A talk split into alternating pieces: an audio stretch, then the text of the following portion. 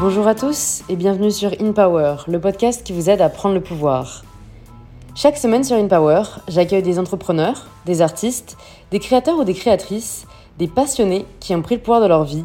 Et cette semaine, c'est une créatrice de contenu et entrepreneur que je reçois. Son nom vous dit peut-être quelque chose, car Sabina est suivie par près d'un million de personnes sur les réseaux sociaux. Cette influence n'est pas le fruit du hasard, mais d'un soin tout particulier accordé au travail de l'image qui fascine Sabina depuis plusieurs années. D'abord journaliste, mais aussi photographe, Sabina démarre sa carrière dans le monde des médias. Un monde qu'elle ne quittera plus et dont elle arrivera à percer les secrets. Un monde pourtant que ne lui apporte pas tout ce qu'elle recherche, en tout cas qui ne comble pas tous ses rêves, notamment celui de créer une marque de vêtements incarnant le style à la française. C'est chose faite avec la création de Pushka en 2021, dont Sabina nous partage les coulisses dans cet épisode. Des conseils en communication, en images, en entrepreneuriat, mais aussi des conseils de vie, c'est tout ce qui est au rendez-vous de ce nouvel épisode d'InPower. Si vous appréciez écouter InPower, c'est en vous abonnant et en en parlant autour de vous que vous pouvez le plus le soutenir. Et si vous êtes extra, vous pouvez laisser 5 étoiles sur Apple Podcast ou Spotify et me partager en commentaire vos retours sur InPower. Et je suis ravie de vous inviter à rejoindre cette conversation avec Sabina Sokol. Bonjour Sabina Bonjour Louise. Bienvenue sur InPower. Je suis très contente de t'accueillir sur le podcast. Après notre rencontre, il y a très peu de temps, je crois que c'est la première fois que je reçois aussi vite quelqu'un après l'avoir rencontré, mais vu qu'on était déjà un peu euh, en train de parler des, de tes projets, je me suis dit autant l'inviter sur InPower. Donc pour toutes les personnes qui ne te connaissent pas encore, est-ce que tu peux te présenter de la façon dont tu le souhaites? Alors, me présenter de la façon dont je me souhaite. En fait, comme j'ai écouté euh, le podcast de Léa Salamé enfin que tu as fait avec Léa Salamé euh, en train, quand j'étais en train d'arriver ici, je vais, euh, j'ai un peu réfléchi. Donc j'ai décidé de dire. elle, a, elle a brainstorm. clair, je me suis auto-brainstormée il y a une demi-heure. Euh, bon, déjà, je m'appelle Sabina. J'ai 33 ans, bientôt 34. Je suis née en Roumanie, mais j'habite à Paris depuis très très longtemps, beaucoup, beaucoup d'années. Et euh, je suis quelqu'un de très très déterminé dans la vie. Et j'ai beaucoup d'autodérision. Voilà, mhm. je tenais à le dire. Parce que je pense que je pense que c'est pas forcément quelque chose qu'on qu'on sait quand on suit les gens sur les réseaux. Euh, parce que je suis créatrice de contenu et donc je suis suivie sur les réseaux sociaux. Et je suis aussi créatrice euh, tout court puisque j'ai ma marque de vêtements qui s'appelle Pushka que j'ai lancée il y a un an maintenant. Mhm. Et, et, voilà. J'aime. Vas-y, vas-y, pardon, je t'ai coupé. tu voulais rajouter un truc Non, mais j'allais dire, j'aime bien le fait que tu commences en parlant de tes, euh, de ta personnalité. C'est vrai que on le fait pas forcément, euh, vu qu'on est très, on est dans une société qui préfère les étiquettes ou en tout cas euh, le fait, voilà, de pouvoir mettre un peu des gens dans des cases. sauf que voilà, créatrice de contenu, en fait, il y en a plein de différentes et, chacune a sa patte, chacune a, a son univers. Donc, écoute, moi, il y, y, a des questions qui me viennent déjà. Déjà, le, passage en France, t'en souviens ou non C'était vraiment quand t'étais toute petite euh, euh T'as pas le souvenir de cette différence culturelle euh? Euh, si, si, si, parce que, en fait, j'étais toute petite puisque j'avais un an et demi ou deux ans. C'était juste après la chute de Ceausescu. D'accord. Je suis née en 88 à Brashov, en Transylvanie. J'aime bien le dire parce que c'est stylé quand même comme région. et on fantasme beaucoup dessus. Mais c'est une très très belle région. Et euh, mes parents sont partis de Roumanie en, 80, en 89, enfin début 90, euh, juste après euh, la Révolution. Donc j'étais toute petite. Donc je ne m'en souviens pas. Mais puisque j'ai grandi en France pour moi toute ma vie. Mais je parle roumain couramment, je parle roumain avec mes parents. Je vais euh, en Roumanie très souvent, quand mhm. même, une à deux fois par an euh, minimum. Et j'ai vraiment, pour moi, la double culture, même si euh, bon, je me considère plus française, parce que forcément, toute ma vie culturelle, sociale, c'est fait ici. Ma langue maternelle, je pense en français. Enfin, c'est hmm. un peu bizarre à dire, mais voilà. Aujourd'hui, je me force à parler avec mon bébé en roumain. Ça ne me vient pas forcément euh, naturellement. Mais j'ai quand même la double culture. Ok. Et c'est une force pour toi, euh, le fait de, d'avoir ces origines-là et de grandir dans un autre pays? T'as pas eu un moment. Euh, je sais pas, je trouve parfois ça peut être difficile de s'affirmer euh, sachant qu'on a euh, voilà une autre culture, euh, qu'on arrive, enfin voilà, t'étais pas forcément avec des personnes qui avaient cette double culture.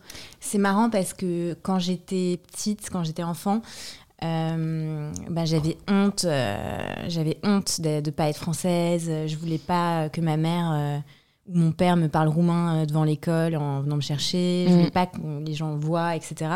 Et alors que aujourd'hui, et même depuis, je dirais depuis l'adolescence, j'ai vite compris quand même que c'était une, une, richesse extraordinaire, une chance. Enfin d'avoir deux perspectives euh, sur le monde, euh, c'est et puis encore plus dans le contexte actuel. Ouais, c'est vrai. Euh, j'ai vraiment, pour moi, j'ai vraiment l'esprit français parce que voilà, encore une fois, j'ai grandi là-dedans et c'est comme ça que je me suis construite. Mais je me suis aussi construite avec bah, beaucoup de d'éléments d'Europe de l'Est et, et, roumain. Et la Roumanie, c'est un pays, enfin c'est une langue latine par exemple, le mm. roumain, c'est un pays qui a beaucoup aussi de similarités euh, avec, euh, bah, avec la France et les pays latins. Donc, euh, Ouais, donc cette richesse, tu l'as, vraiment sentie. Et je crois avoir vu que tu as étudié, en, ou tu as vécu aux États-Unis après. Non? Non, ok. Alors, tu as travaillé pour un journal américain, c'est ça, mais de, de, la France? Oui, exactement. D'accord. Bah, en fait, bah, typiquement, tu vois, le, une des richesses d'avoir une double culture, c'est que comme j'ai deux langues maternelles, je, je, j'ai beaucoup de facilité pour les langues et donc bah, je parle vraiment très bien anglais. Et, j'ai beaucoup travaillé avec des marques américaines, j'ai beaucoup voyagé aux États-Unis et voilà, au fil et au gré de ces rencontres, euh, j'ai eu l'occasion de contribuer en tant que journaliste euh, à des titres euh, mmh. américains. En sachant que à la base j'ai une formation de journaliste. Ok. Qu'est-ce qui a fait que tu as voulu t'orienter vers le journalisme? Eh ben, quand j'étais enfant. on parle vachement d'anecdotes enfance, mais en même temps, je trouve ça sympa. Bah, c'est vachement constructeur, en fait, après, dans... Exact. dans la personne que tu deviens, je pense que c'est vraiment 90% de ce qui nous façonne. Hein. C'est complètement ça.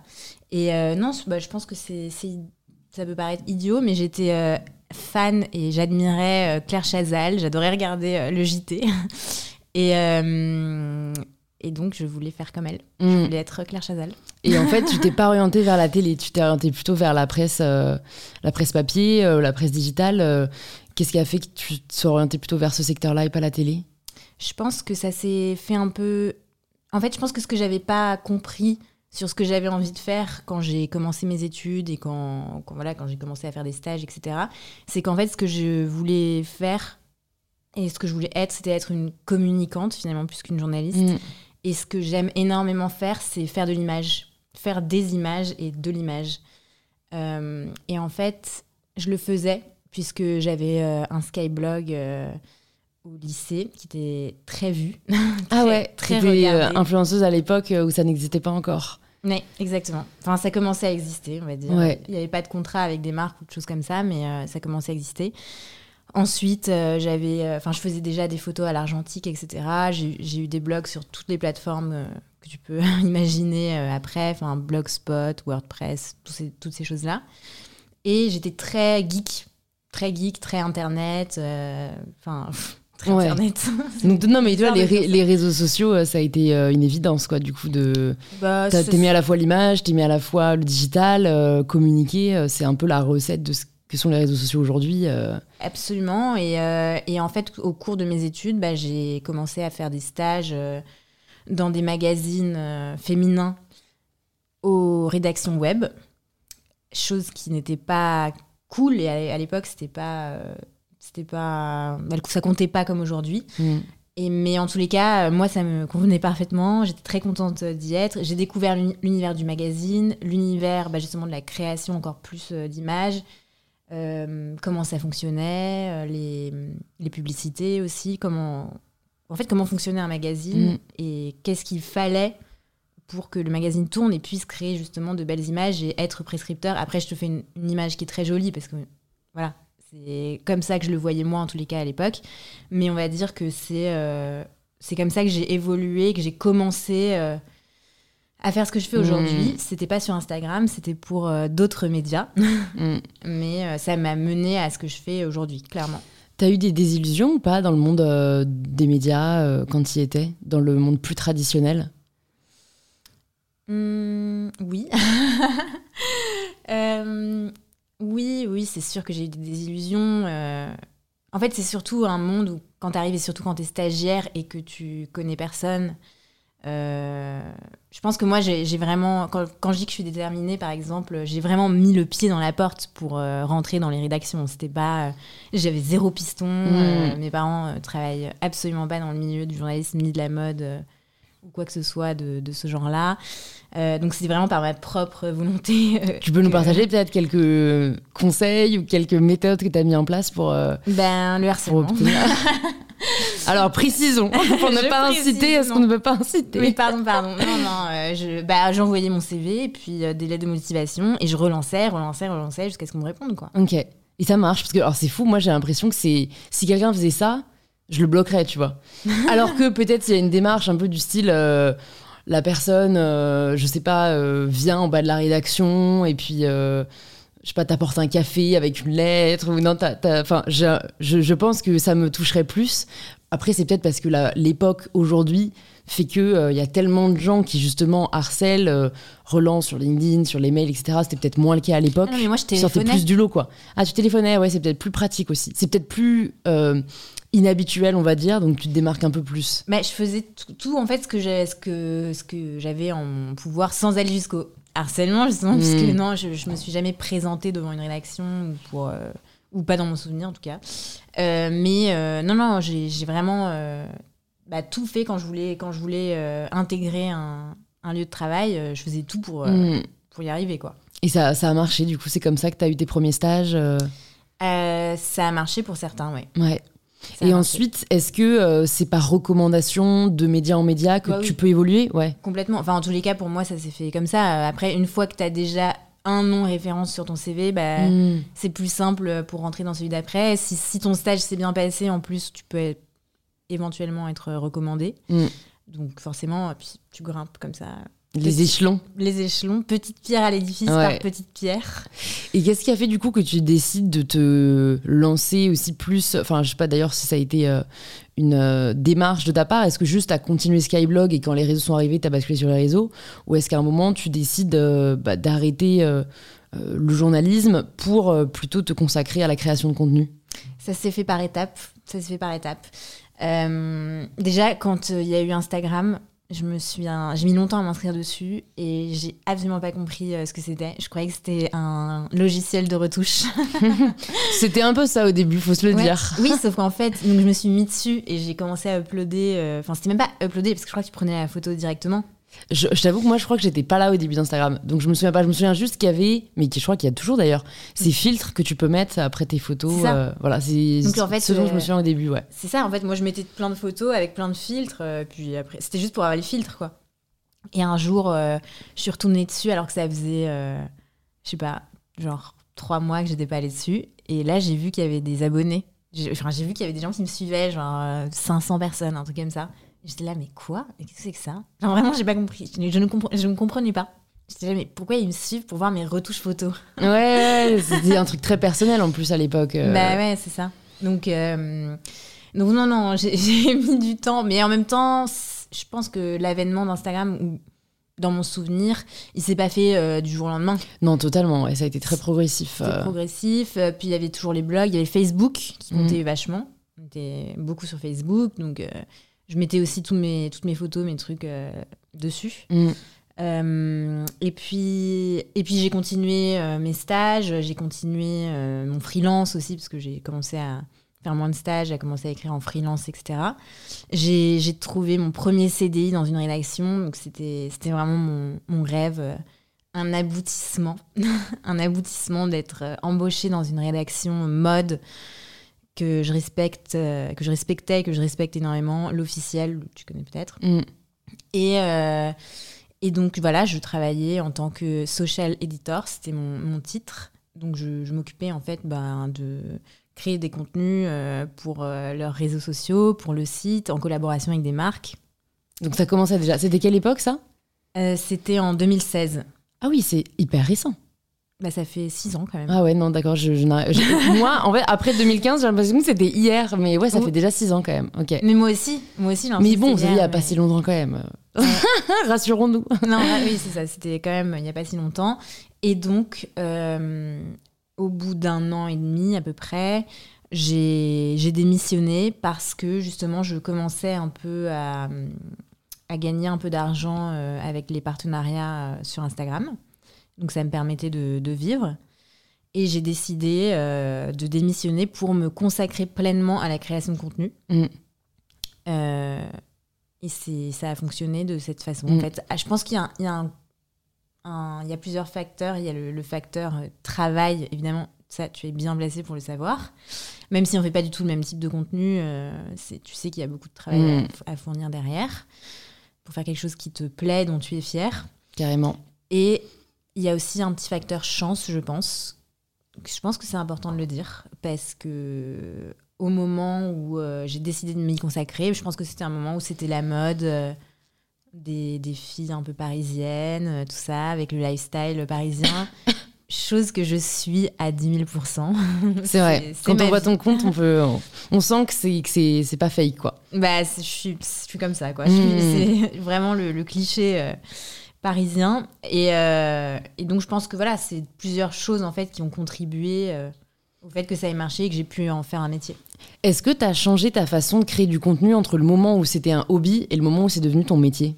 J'ai totalement changé, je l'ai totalement professionnalisé. D'accord. Mais vraiment, il y a eu un avant-après. C'est-à-dire que, en fait, avant, euh, j'avais pas le temps, hein, tout simplement. Donc, je, faisais, je postais une photo par semaine euh, avec que me prenait mon, un pote ou une copine, mon mec, le pauvre. T'inquiète, les mecs, ils ont subi. ouais, mais ça va, je le sursollicite pas. je le sursollicite pas. Et à partir du moment où j'ai décidé que ça allait être mon métier, eh bien, je l'ai professionnalisé. J'ai mm. tout de suite commencé à collaborer avec des photographes euh, et je me suis vite euh, entourée. Ouais. tu t'es entourée de qui au début euh, Les premières personnes, tes premiers recrutements, entre guillemets? Ben, déjà, une des choses qui m'a, je pense, poussée inconsciemment, parce que c'était pas conscient, mais totalement inconsciemment, je pense que ça m'a donné la force. de, de, démissionner d'un CDI qui était mon rêve, hein. je, même je le remets dans le contexte, euh, entre 2009 et 2016, j'ai enchaîné les stages et les années d'études avec ce seul but. C'était mon but d'avoir un CDI euh, dans, dans, une réaction. Mais comme quoi, c'est fou. Alors, je, sors un peu de, de ce dont on parle, mais c'est intéressant, je trouve, de souligner que parfois, euh, en fait, l'objectif en soi, tu vois, est plus un fantasme qu'autre chose, et qu'une fois qu'on l'a atteint, il y a plus le même sel, où il y a plus. Euh, alors, généralement, il faut retrouver un but derrière, tu vois. Mais, mais c'est fou de te dire, en effet, tu as bossé pendant euh, six ans euh, entre les stages, les études pour avoir ce que tu voulais vraiment. Ah oui. Et une fois que tu l'as, tu restes un an et demi et tu dis au revoir. Enfin, sans aucun jugement de ma part, parce que moi, je l'ai souvent fait aussi. Mais, mais je trouve ça juste très intéressant sur ce que ça dit de, de l'humain et de son fonctionnement. je pense que le, le le voyage, le, entre guillemets, est plus beau que la destination, quoi, vraiment. Je pense qu'en tant qu'humain, on est plus porté par le fait d'atteindre un objectif que de l'atteindre. Parce qu'une fois qu'on l'a atteint, il y a plus. Enfin, c'est rare que tu te dises vraiment, ok, je suis là, euh, je suis parti pour 10 ans d'épanouissement total vu que j'ai atteint mon but, quoi. c'est dommage, d'ailleurs, la vie serait peut-être plus simple comme ça. Ben, en tout cas, moi, j'ai vachement changé depuis euh, cette, cette, époque. Justement, euh, je je vois plus les choses de la même, de la même manière. J'ai plus de. J'ai bien sûr que j'ai des buts, tu vois, que je me fixe. Euh, d'ailleurs, je pense que c'est important de, de, se fixer des, des objectifs. Des objectifs et des objectifs le plus haut possible qu'on veuille, sans limite mentale en fait. Parce que je pense que la limite mentale, ça joue énormément sur ce qu'on arrive à faire ou pas. Mais euh, j'ai plus de fantasmes sur ces objectifs. Hmm. Ça, c'est sûr. Et ça, je pense que c'est une leçon que j'en ai tirée justement de, bah, de cette période. Euh, euh, voilà, que ce que j'ai digéré euh, de, de, cette façon, en fait, ça m'a fait grandir comme ça. Ça m'a fait grandir vers le non-fantasme, vers le. La non-idéalisation de certains. Voilà, je me dis pas. je me dis plus. ah, j'ai coché cette case. Bon, bah voilà. Ouais. Parce qu'en effet, euh, il se passe quoi derrière euh, C'est pas. Maintenant, mon objectif de vie, mis à part les objectifs professionnels qu'on se met, euh, etc., c'est d'être épanoui. Mm. C'est d'être, d'avoir une vie qui n'est pas pénible. Donc ça peut paraître bizarre dit comme ça, mais c'est ça, c'est de pas avoir de pénibilité, d'être, mm. de me réveiller heureuse, me coucher heureuse. je sais pas, ça semble peut-être simple et bateau, mais bah non, mais en effet, que peut-on vraiment demander de plus? Est-ce mm. qu'il y a eu une période de ta vie où, c'était le cas Enfin, où, entre guillemets, t'étais pas épanouie et c'est là où tu t'es dit, euh, mon objectif, c'est de l'être? Mais oui, jusqu'à jusqu'à très récemment. Je pense que jusqu'à il y a 3-4 ans, euh, j'ai parce que parce que on a toujours des doutes, on doute de soi, on doute de sa légitimité, le syndrome de l'imposteur, mm. même si euh, même si peut-être que c'est sain aussi d'une certaine manière d'avoir le syndrome de l'imposteur parce que ça, ça permet de pas être trop sûr de soi, de toujours se remettre en question et d'avancer. Mais euh, mais voilà, quand quand je faisais mes études et mes stages, évidemment, il y avait des périodes où enfin, il y avait des périodes non, c'était tout le temps je me disais, mais pourquoi je fais ça? Est-ce que je vais réussir un jour? Le journalisme, en plus, ça commençait à devenir euh, bouché. Euh, voilà, qu'est-ce que, quel va être euh, ouais, t'étais pas sereine, quoi. professionnel Et ça semble, là, c'est très très tourné vers le professionnel, tout ce que je dis, mais parce que le, professionnel, je, m'épanouis énormément en fait dans, dans, ce que je fais aujourd'hui. Hmm. Et j'avais vraiment besoin effectivement de ce tournant-là, de ce changement-là. De, je pense que le jour où j'ai démissionné, j'ai bah, j'ai pris vraiment mon destin en main. Quoi. Ouais, t'as pris le pouvoir de ta vie, c'est le thème du podcast.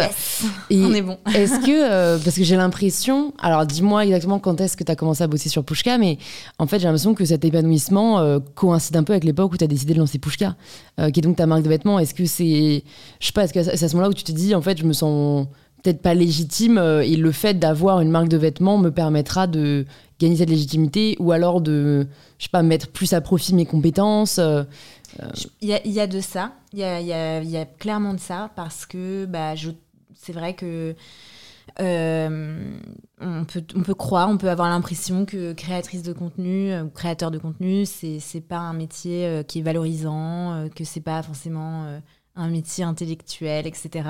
Alors que il n'y a, a, pas de différence pour moi à créer une belle image qui allait sur papier glacé il y a 10-15 ans versus la créer euh, pour aller euh, sur le téléphone ou sur l'ordinateur en fait. Euh, mais, mais voilà, je pense qu'il y a ça c'est pas suffisant en fait. Comme si c'était pas suffisant alors que ça l'est je trouve. Mais je pense que oui j'ai voulu faire ça bah, déjà pour effectivement acquérir une légitimité de plus et aussi parce que et je trouve ça important de le dire ces métiers là ces métiers d'image c'est des métiers qui peuvent faire qu'on est très dépendant des autres on est très dépendant des autres et du regard des autres, de l'amour des autres, mm. bah, pour euh, vivre et gagner notre vie en fait. C'est vrai. Pour, continuer. Que ce soit euh, créateur de contenu, acteur, chanteur. Si demain j'étais chanteuse et que tout à coup ma musique n'était plus à la mode, ben. C'est fini quoi. Voilà. Mm. Si demain euh, j'étais actrice et que tout à coup aucun réalisateur n'a envie de tourner avec moi, ben voilà, je, je, gagne plus ma vie.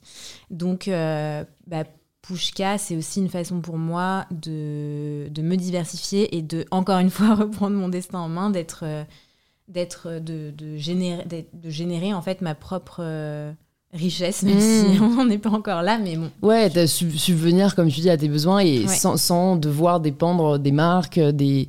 Je comprends tout à fait et je pense que c'est une réflexion qu'ont de plus en plus euh, des créateurs. Euh, je pense à la fois parce que ça fait rêver d'avoir sa marque quand on ne connaît pas toutes les galères qu'il y a derrière, euh, mais que c'est aussi en effet un moyen de, de s'émanciper de ouais du joug des, des marques. Est-ce que pour toi c'était évident que cette diversification allait passer par une marque? Euh, T'as pas eu d'autres projets, euh, d'autres idées euh? Alors pour moi c'était alors si j'ai un milliard d'idées tout le temps, j'ai plein plein d'idées, mais la marque ça c'était vraiment un truc. Enfin je l'ai déjà dit je crois, mais c'est vraiment quelque chose que j'ai depuis depuis très très très longtemps. Quand j'avais 14 ans, 14 ans, j'allais en vacances en Roumanie justement avec bah, chez ma grand-mère. Et euh, à côté de son appartement, il y avait euh, une fille de mon âge et euh, c'était ma meilleure copine de Roumanie, etc. Et on, voulait créer une marque. on voulait créer une marque et on avait dessiné des, des fringues, etc. On s'était déjà énormément projeté. Donc j'étais en troisième. C'était précurseur. Et j'étais allée voir mon père en mode bon, alors, euh, comment on fait Tu vas m'aider, etc. Il avait fait euh, non. Démerde-toi. Ouais, exactement. Euh, donc, pour moi, Pushka, ça fait très très longtemps que je l'ai en tête. Et je suis vrai, une vraie, vraie fan de, de mode. J'aime énormément la mode, j'aime énormément bah, le vintage, genre, je le collectionne. et depuis, depuis Toujours, de très nombreuses mmh. années. Donc c'est vraiment une continuité en fait, une suite logique des choses, on va dire. Tu peux nous parler justement des débuts de Pushka, euh, une fois que tu as l'idée, euh, comment tu le mets en place? Parce que on pense souvent que parce qu'on est créateur, créatrice, ça va être plus facile pour nous. personnellement, dans mon cas, ça n'a pas été le cas. Enfin, tu vois, en fait, les usines, elles te connaissent pas, savent pas qui t'es, elles s'en foutent des réseaux sociaux. on n'a on pas, enfin, en tout cas, moi, pas différent. J'étais pas du tout dans le milieu de la mode, donc j'avais aucun contact. comment ça s'est fait pour toi et ouais, comment t'es passé de 0 à 1 euh, bah déjà, je pense que j'ai. Ce que j'ai fait mm, dans un premier temps, c'est plutôt que je n'ai pas fait, c'est-à-dire que je, je l'avais dans la tête, etc. Mais je faisais rien du tout euh, pour, euh, pour que ça se fasse, parce que j'avais souvent des propositions de personnes ou d'entreprises qui voulaient s'associer avec moi. Donc oui, quand euh, tu dis que c'est plus facile pour les créateurs euh, de contenu, en effet, ça peut l'être pour certains. Mm. Euh, donc j'ai eu beaucoup de discussions. J'ai eu pas mal de discussions, dont certaines qui sont allées très loin, jusqu'à la signature de contrats, etc., avec des entreprises qui faisaient vraiment rêver parce que ils avaient des marques d'énormes stars. je ne dirais pas, pas besoin de dire, mais voilà. Mm. Donc voilà, forcément, tu es en mode euh, waouh. Wow, ouais, euh, c'est un privilège, quoi. Tu te sens. Euh, exactement, tu te sens privilégié, etc. Et puis, ça n'a jamais abouti parce que il me proposait pas des choses qui me correspondaient. C'est-à-dire que je pense qu'il y a, bah, il y avait une forme d'opportunisme, ce qui est tout à fait normal puisque c'est un business, business is business, et je le comprends totalement. Une forme d'opportunisme de se dire, bah voilà, on va aller chercher euh, une influenceuse qui a une communauté, et puis on va mettre son nom sur des vêtements, et puis ça va se vendre. Euh, sauf que moi, c'est absolument pas la façon dont j'envisage les choses. Parce que, comme je te l'ai dit, j'aime réellement la mode, j'aime réellement les vêtements, m'habiller, etc.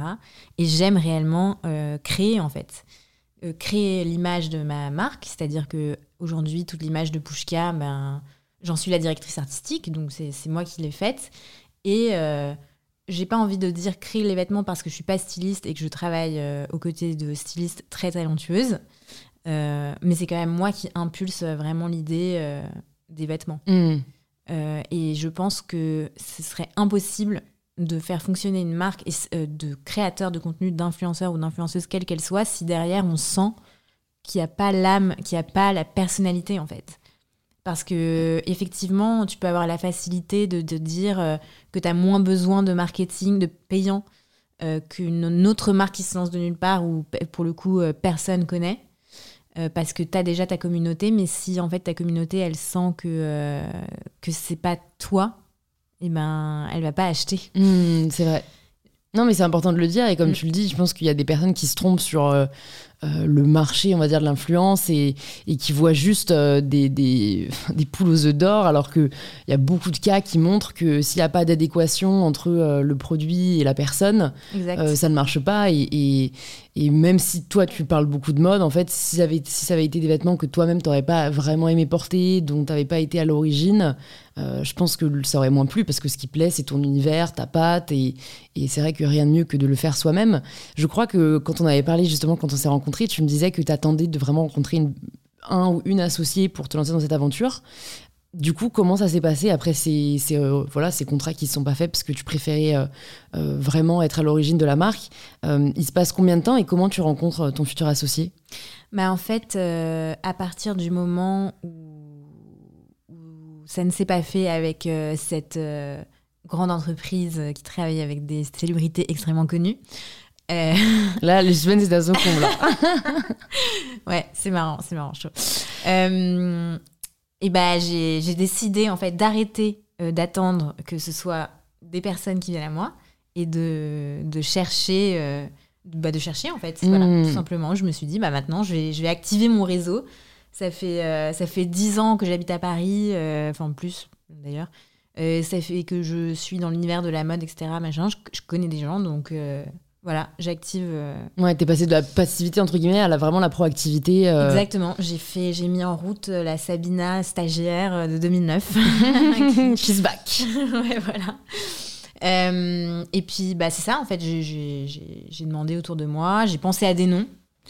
Et c'est donc par le biais de mon avocate qui, elle, est très connectée, connaît beaucoup, beaucoup de gens, qui m'a présenté mon associé qui, Marcy de Soultray.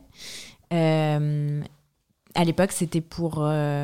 c'était je le rencontrais plus pour des fonds, avoir des fonds en fait pour, pour Pushka. J'avais déjà pensé au nom, j'avais déjà le logo, j'avais déjà entamé deux collections. Donc, je... en tous les cas, les dessins, etc. Penser à l'univers de la marque. Enfin, j'avais déjà bien avancé en fait de mon côté ouais. quand je l'ai rencontré. Et, euh, et puis, bah, en fait, il m'a proposé de s'associer. Et ça, ça me correspondait parfaitement parce que euh, il a une expertise dans le textile. Et il euh, m'a mis à disposition des, des, bah, une petite équipe qui, mm. qui travaille sur, sur Pushka parce que c'est encore une fois quelque chose que je n'aurais jamais, jamais pu faire seule. Et de toute façon, je, n'avais pas l'envie de le faire seule et c'est pour ça que je cherchais un associé. Hmm. Et là, c'était, on va dire, le, la rencontre euh, parfaite parce que, euh, parce que déjà, on a la même vision de, du business et de l'entrepreneuriat, je pense. Et, euh, et il y a une équipe. Ouais, c'est vrai que c'est ça aide au début. Parce que j'allais te demander si. Qu'est-ce que tu n'avais pas anticipé dans, dans, les premiers mois, tu vois, de Pushka euh, Je trouve qu'on a tellement de. Euh, ouais, de, de, de, choses à gérer. Il y a tellement de choses qu'on n'avait pas anticipées qu'on peut vite se sentir débordé. D'avoir une, une, équipe, clairement, ça aide au début. Mais est-ce que comme ça, tu as eu des réalisations en fait, dont tu n'avais pas du tout conscience avant de te lancer? Ben, j'ai anticipé que j'allais rien anticiper. T'en avais conscience dès le ah début. Ah oui, oui. Ah oui, oui. En fait, si tu veux, j'avais aucune. Ben, en fait, j'ai totalement conscience de mes failles. Donc euh, moi, je suis pas, j'ai pas fait d'école de commerce. Euh, euh, je pense que j'ai peux avoir une, une fibre entrepreneuriale et un peu de bon sens, mais ce n'est pas mon métier de faire un business plan. Ce n'est pas mon métier de, de, gérer tout ce qui est opérationnel, logistique, etc. C'est vraiment des métiers en fait. Et même mm. le marketing finalement, ben, même ça, c'est pas mon métier. Après, alors, euh, mais c'est, le mm. débat est ouvert. Hein. Je, je, fais partie, moi, des personnes qui pensent que tout s'apprend. Après, il y a clairement la question de ce qu'on aime faire qui, pour moi, est la plus importante. Mais tu vois, peut-être pour des personnes qui nous écoutent et qui se disent qu'ils peuvent pas se lancer parce qu'ils n'ont pas telle expertise, alors, autant être médecin, ça s'improvise pas. Autant, tu vois, dans l'entrepreneuriat, je pense que à force de faire, on apprend. Alors, ça prend plus de temps que s'il y avait quelqu'un d'expert euh, au début, tu vois. Mais euh, tu vois, je pense que si tu n'avais pas eu euh, cet associé, tu vois, et que ça avait été peut-être quelqu'un d'autre qui était plus juste dans la logistique, tu aurais certainement mis les mains dans le marketing. Et en fait, tu te serais quand même bien démerdé, je pense, parce que voilà, tu itères, tu essayes, tu, prends, tu regardes ce qui marche, tu vois. Non, mais euh, de toute façon, euh, je, je, comment dire, je suis au fait de tous ces sujets, de toute façon, euh, au sein de, de, ma marque et de Pushka. Mais moi, je, suis, je trouve, je suis entièrement d'accord avec toi sur le fait que tout s'apprend et que avec de la volonté, on peut faire énormément de choses. en revanche, pour ma part, je pense aussi que je ne peux pas tout faire et je préfère faire ce dans quoi bah, je suis bonne. Mmh. Et ce dans quoi tu apportes le plus de valeur. Et, puis ce qui me plaît le plus, et en l'occurrence, ce qui me plaît le plus, encore une fois, bah, c'est tout ce qui va concerner euh, le vêtement et l'image. Mmh. Mais ça m'empêche pas de réfléchir à tous les autres sujets, puisque forcément c'est à moi. J'ai envie que ça fonctionne, j'y mets euh, énormément de, de cœur, d'âme, d'énergie, de, de, tout. Enfin, tu, vois ce que c'est quand tu es dans ton lit et que tu réfléchis à ton, ton petit bébé, quoi. Mmh. Euh... Et t'as pensé, est-ce que dès le début, tu avais conscience de là où tu voulais l'emmener Ou c'était juste au début euh, le côté euh, j'ai envie de donner vie à, à, ces vêtements et de les porter euh, Parce que c'est difficile, je trouve, de penser stratégie dès le début. Alors il y a des gens qui arrivent très bien, c'est pour ça que je te demande, et d'autres qui sont plus en mode jour le jour. Bah, moi, je pense que je suis un peu des deux. Parce que, bah, comme j'ai j'ai 34 ans dans, dans 10 jours. Euh, j'ai déjà eu autour de moi voilà, des, des gens euh, qui, qui, ont lancé des boîtes qui, ou, qui ont essayé de lancer des boîtes euh, où il y avait beaucoup peut-être trop de peut-être trop d'anticipation, trop d'envie rapide que les choses marchent mm. très vite et très bien. Et, et du coup, bah, moi, ça m'a. Par exemple, c'est vraiment des choses qui m'ont marqué Et donc, pour euh, Pushka, je me suis toujours dit justement que je voulais absolument pas aller plus vite que la musique, plus vite que la musique en ce qui concerne la marque. Euh, je veux qu'elle grandisse au rythme auquel elle doit grandir. Hmm.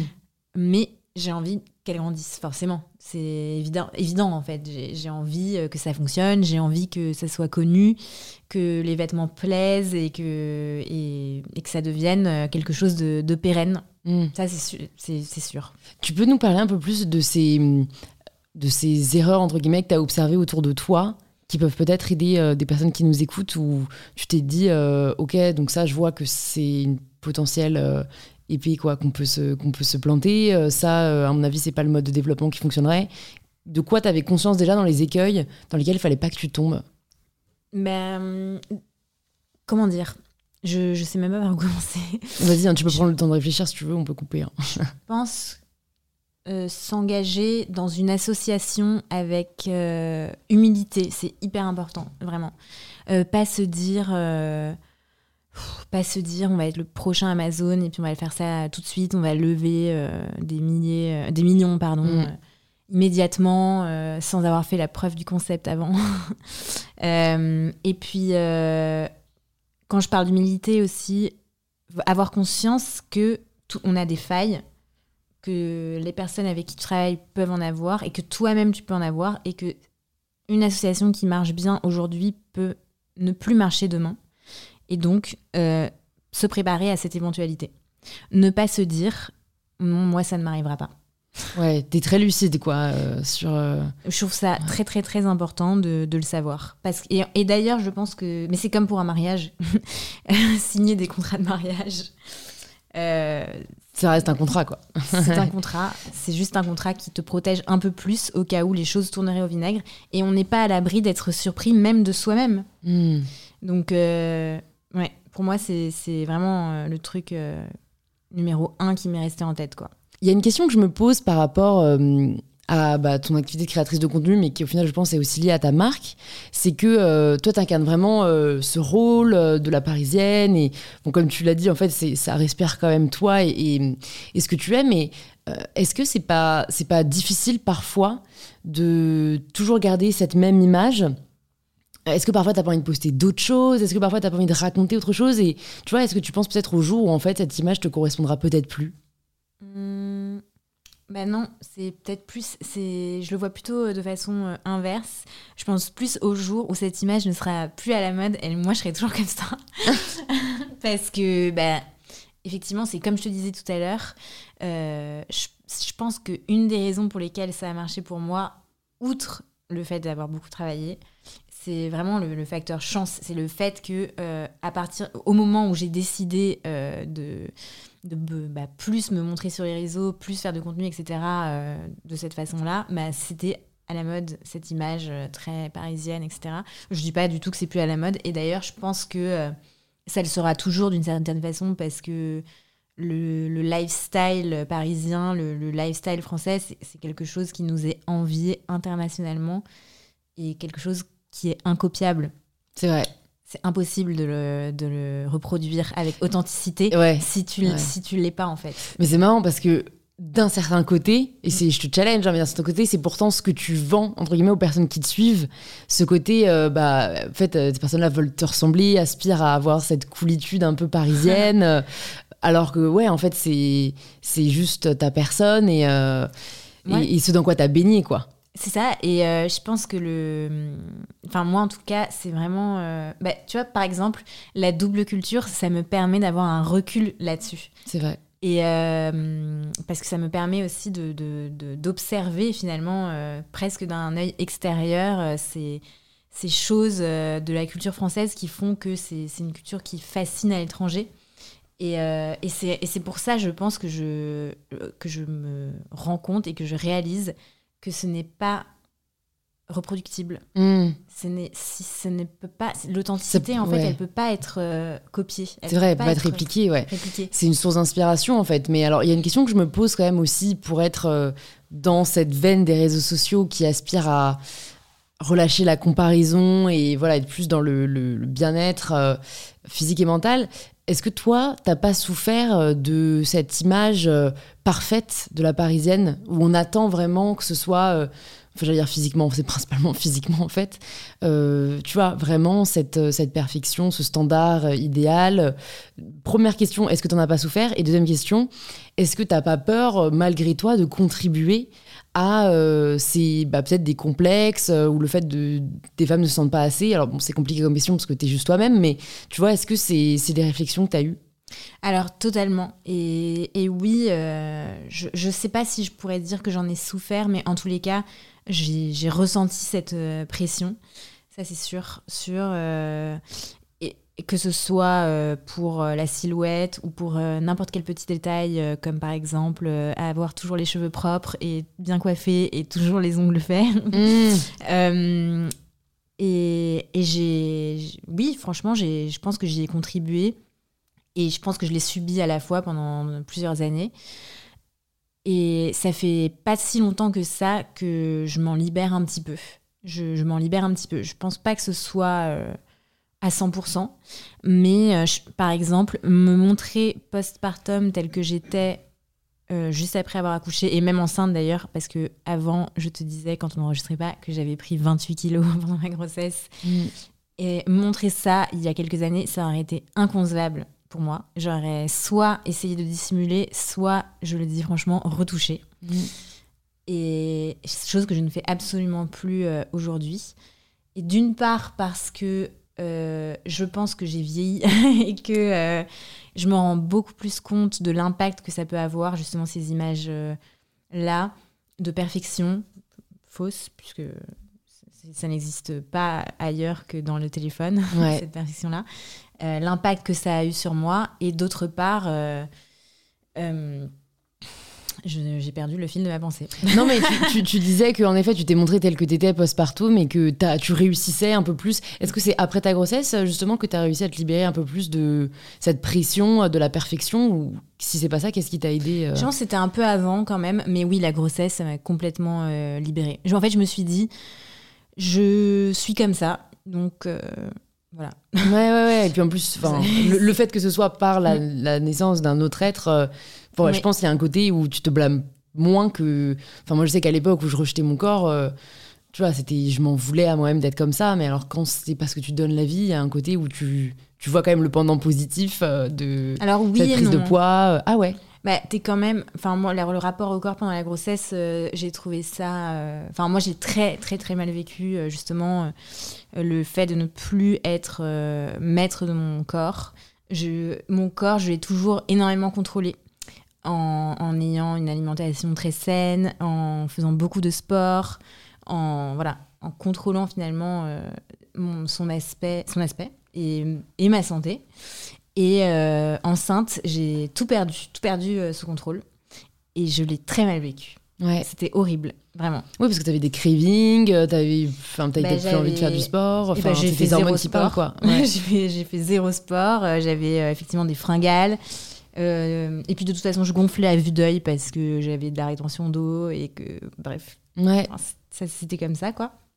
Et, euh, et c'était dur, c'était dur. Et euh, en même temps, c'est pour ça que, par exemple, je, pour moi, je voulais me montrer tel que j'ai tel que j'étais tel que je suis parce que c'est comme ça en fait dans la vie on change et surtout le corps des femmes notamment pendant une grossesse Enfin, d'ailleurs, non, le corps des hommes aussi, c'est bizarre de dire sur le corps des femmes. Mais ben, ouais, on est quand même euh, ouais, plus sujette euh, aux variations de poids euh, du fait de nos hormones et tout. voilà. Et, la pression est quand même supérieure. Voilà. Et pour moi, c'était plus du body réalisme. Tu vois. Ouais. Juste.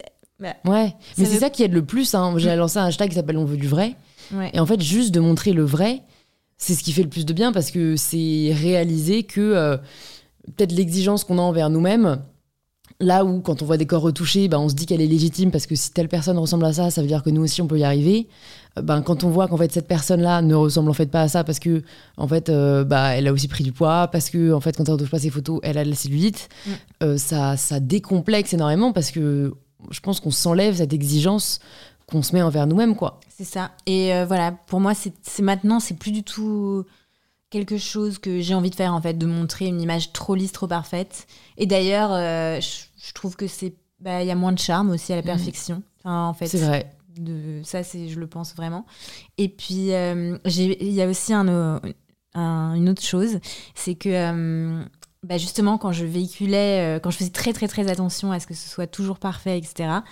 mais attention, je dis pas que je le, je le fais plus du tout. Hein. Enfin, je fais quand même attention. ce serait mentir que de dire que je veux pas proposer des belles mm. images, tu vois. Mais en tous les cas, avant, c'était exacerbé. Et ben, j'étais terrorisée euh, par le fait euh, que qu'on puisse me voir en vrai, me croiser dans la rue et être déçue. Et du coup, bah, maintenant, euh, je ne le suis plus, puisque maintenant, je montre exactement. Ouais.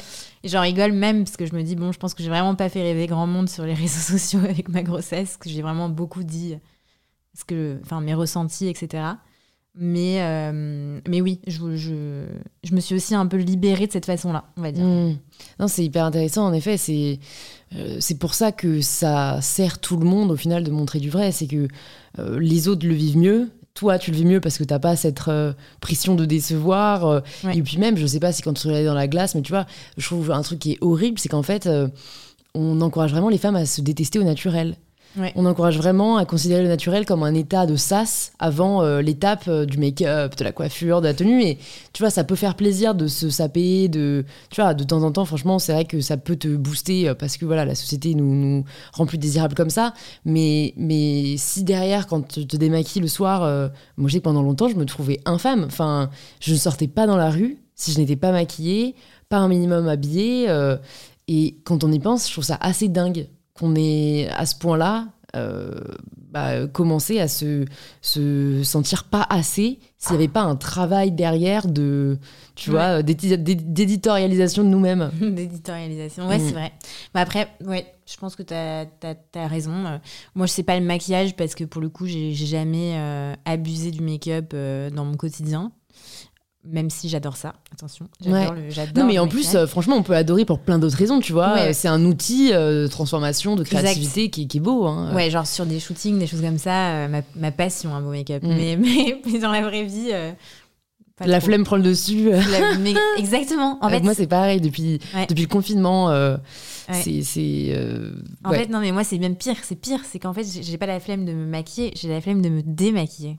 Ah oui, c'est vrai. Bah, je pense que beaucoup de femmes peuvent euh, relate à ces propos, euh, ça, c'est clair. Mais par contre, oui, c'est sûr qu'il y a le reste. Euh, pas, la même façon pour toi, enfin pour toi, ça pouvait être le make-up. Moi, mm. ça va être, je sais pas, bah, les racines de mes cheveux. Si elles mm. sont pas faites depuis très longtemps, je le vis très mal. J'ai besoin d'aller le refaire, etc. Mais hum, et je me demandais parce qu'on avait parlé, donc on a un peut parler de, le, du contrôle que tu avais par rapport à ton alimentation, ton corps. Et en off, euh, quand on préparait ce fameux café, on a parlé du sommeil. Est-ce que, euh, est-ce que toi, tu as vécu comme ça des changements dans ta vie où tu as réalisé que euh, abandonner telle ou telle habitude t'aidait à être, tu vois, mieux dans ta peau, mieux dans ta vie, tu vois, que ce soit dormir plus, que ce soit changer d'alimentation, que ce soit, je sais pas, abandonner une habitude un peu toxique que tu avais mais j'ai abandonné plein d'habitudes toxiques parce que, parce que je pense que j'ai un, un, tempérament assez euh, tout ou rien. Euh, donc j'ai abandonné la cigarette. Bravo C'est pas mal. Euh, j'ai abandonné la, la, nourriture qui me faisait pas du bien à mon corps. Enfin, c'est-à-dire, j'ai fait un rééquilibrage alimentaire il y a cinq ans. Et ça, ça a vraiment euh, changé ma vie euh, pour le mieux. Mm. Ça a tout changé, quoi. Ça m'a permis d'avoir beaucoup d'énergie, euh, de mieux dormir, d'avoir une plus belle peau, enfin vraiment de, me sentir bien, et puis même dans, dans, la tête surtout avant tout. Et puis j'ai abandonné le fait de me coucher tard, de me coucher très tard et de me lever trop tôt, donc de pas dormir assez. Ça c'est aussi, j'en avais parlé d'ailleurs sur mon Instagram, le livre euh, euh, Pourquoi nous dormons, qui a vraiment changé ma vision du, bah, du sommeil et de la vie. En fait, c'est vraiment des piliers euh, de la vie, de la mmh. santé, le, sommeil, l'alimentation et le stress. Mais ça, je, pense que tout le monde n'a pas la capacité de le contrôler. Mais pour moi, je pense que j'ai aussi abandonné le stress. Alors, ça peut paraître paradoxal parce que j'ai une vie professionnelle intense et personnelle aussi. Mais euh, j'ai vraiment. Euh, enfin, au quotidien, j'essaie toujours de faire en sorte de ne pas me laisser euh, submerger par le stress. Mm. Je me dis tout le temps que les choses ne sont pas graves. Non, c'est vrai. Alors, je pense que c'est. Moi, j'ai tenu longtemps aussi ce discours. en fait, je pense que c'est contrôlable quand c'est pas pathologique, quoi. Quand c'est du stress quotidien, on peut réussir à relativiser. Et, et en fait, euh, vraiment, je me disais, bon, en soi, personne n'est mort, tu vois. C'est con, mais en fait, ça, ça peut aider. Mais après, c'est vrai que euh, quand on a un problème plus important, ça peut parfois être très culpabilisant, je trouve, d'entendre. Euh, c'est pour ça que moi, je le dis maintenant vachement. En fait, c'est vrai que l'alimentation, le sommeil, le sport, ça, c'est des piliers quand tu vas bien. Parce qu'en fait, quand tu vas mal, t'as beau changer ton alimentation, ah le sport, et tu vois, et parfois ça sert à rien. Et, et c'est vrai que Enfin, moi, je sais que j'écoute certains podcasts où, selon euh, certaines personnes, tu vois, on peut réussir à transformer sa vie juste en euh, se levant tous les matins et en méditant et en, tu vois, en te préparant un bon petit déj. Et en fait, ça peut être, euh, c'est un peu un pendant du développement personnel qui est dangereux, quoi. Oui, je suis d'accord Tu, peux vite te sentir comme une merde, en fait, de bah, pourquoi moi ça marche pas. Non, oui, alors attention, mais je pense pas du tout que tu puisses transformer ta vie entièrement. Mais moi, je parle vraiment de santé. Ouais. Et par contre, je pense, ça, je suis convaincue, mais bon, je pense que je ne dois pas être la seule, qu'une bonne alimentation et, un, suffisamment de sommeil, un sommeil de qualité, euh, ça t'apporte la santé physique, ça te maintient en bonne santé. Donc, euh, et quant à la santé, tu as tout. Ouais, ouais, c'est sûr. Ouais, ça paraît anodin, mais ça l'est pas. Euh, bah ouais, c'est ça, exactement.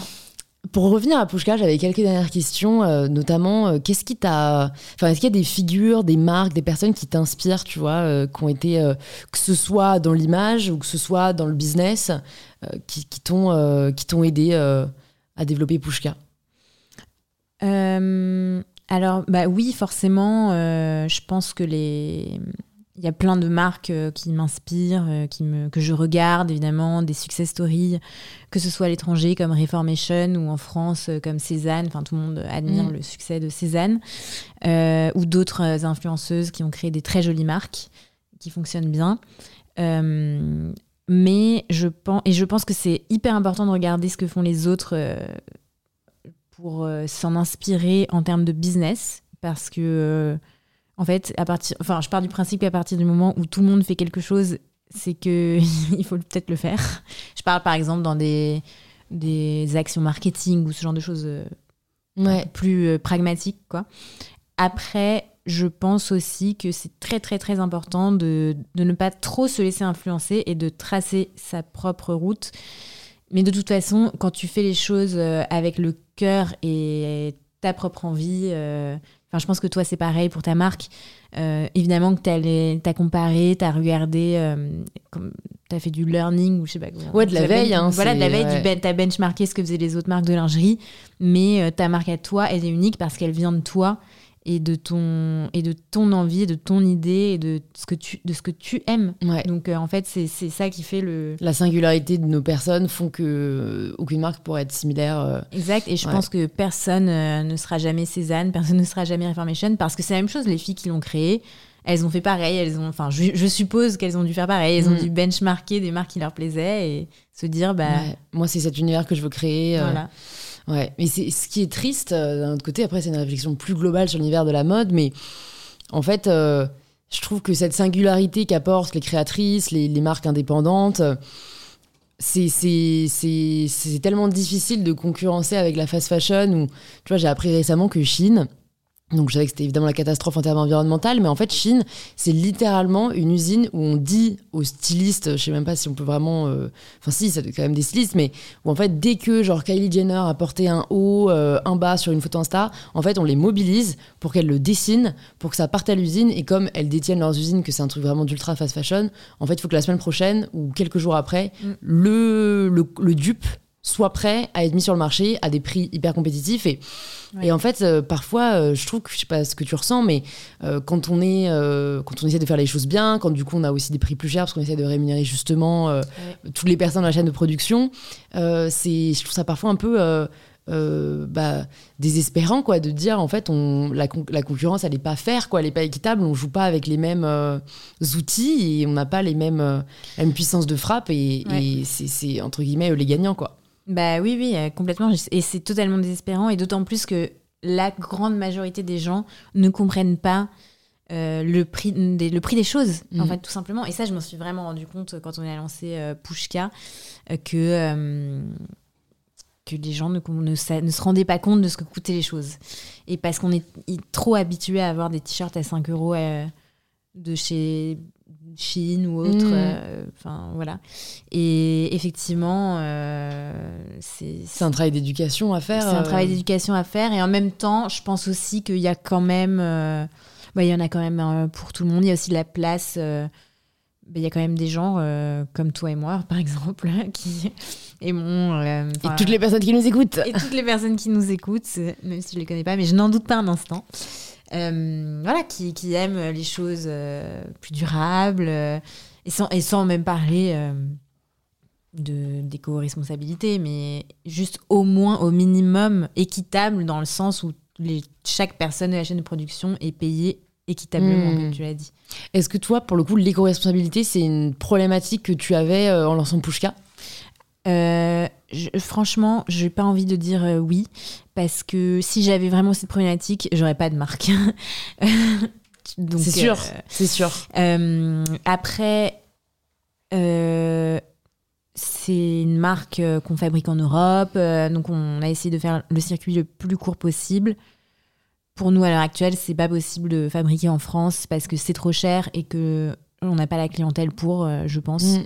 Actuellement. Non, mais c'est vrai, c'est le paradoxe du Made in France où euh, beaucoup de gens veulent que ce soit Made in France, mais ne sont pas prêts à mettre le prix pour que ce soit Made in France. Bah c'est fou, hein, on se rend vraiment pas compte, mais c'est euh, 35% à 40% plus cher en fait un produit fini euh, oui en France voilà avec les salaires minimum mm. en France qui sont euh, heureusement qu'ils sont là mais c'est qu'en fait du coup la main d'œuvre coûte extrêmement cher et il y a même pas les mêmes systèmes on va dire de d'efficience tu vois de la chaîne de production qui font que euh, c'est vraiment de l'artisanat et je pense que c'est c'est bien pour un certain type de produit oui. mais que c'est pas destiné à et ça veut pas forcément dire que c'est plus responsable dans le mm. sens où, enfin, tu vois, un Paris-Nice, euh, euh, nous on produit au Portugal, enfin, c'est quasiment la même chose, tu vois. Ah et ça permet d'être plus accessible. Donc ça, c'est vrai que c'est des choix à faire. Euh.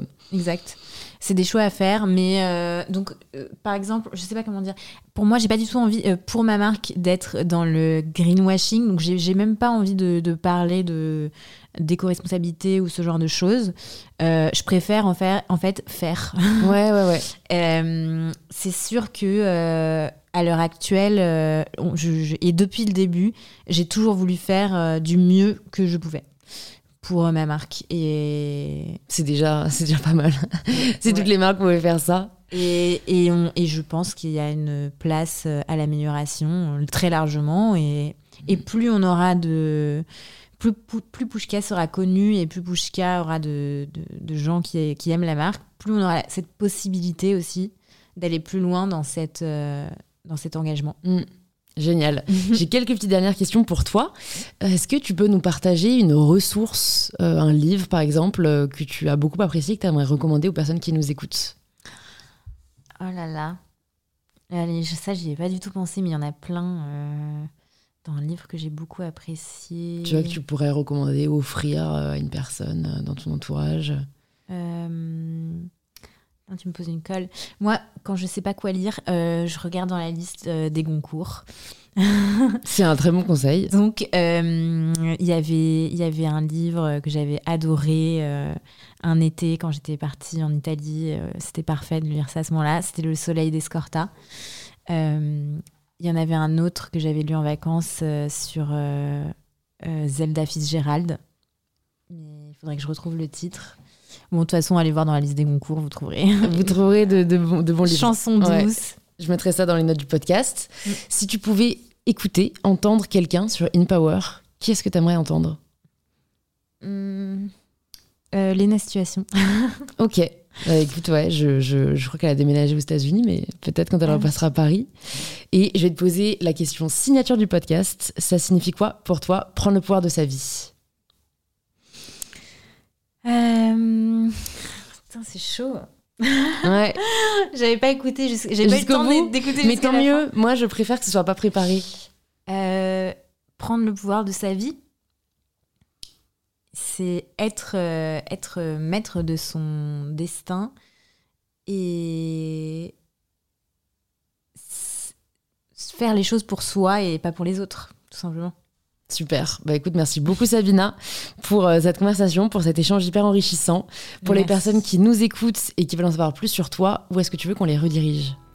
Eh bien, euh, sur mon Instagram, Sabina Sokol. Super, et puis je mettrai aussi le Insta de Pushka dans les notes du podcast, et je te dis à très vite. À très vite, merci beaucoup. Bravo, vous êtes arrivé à la fin de cet épisode, et c'est peut-être qu'il vous a plu. Si c'est le cas, vous pouvez le partager en story ou en post sur Instagram, en nous taguant Sabina Sokol et MyBetterSelf pour que l'on puisse vous remercier et interagir avec vous. Et si vous souhaitez continuer à être inspiré, il y a plus de 200 épisodes d'InPower qui sont disponibles gratuitement. Vous pouvez vous abonner directement sur la plateforme que vous êtes en train d'utiliser. Je vous dis donc à très vite pour un tout nouvel épisode d'InPower.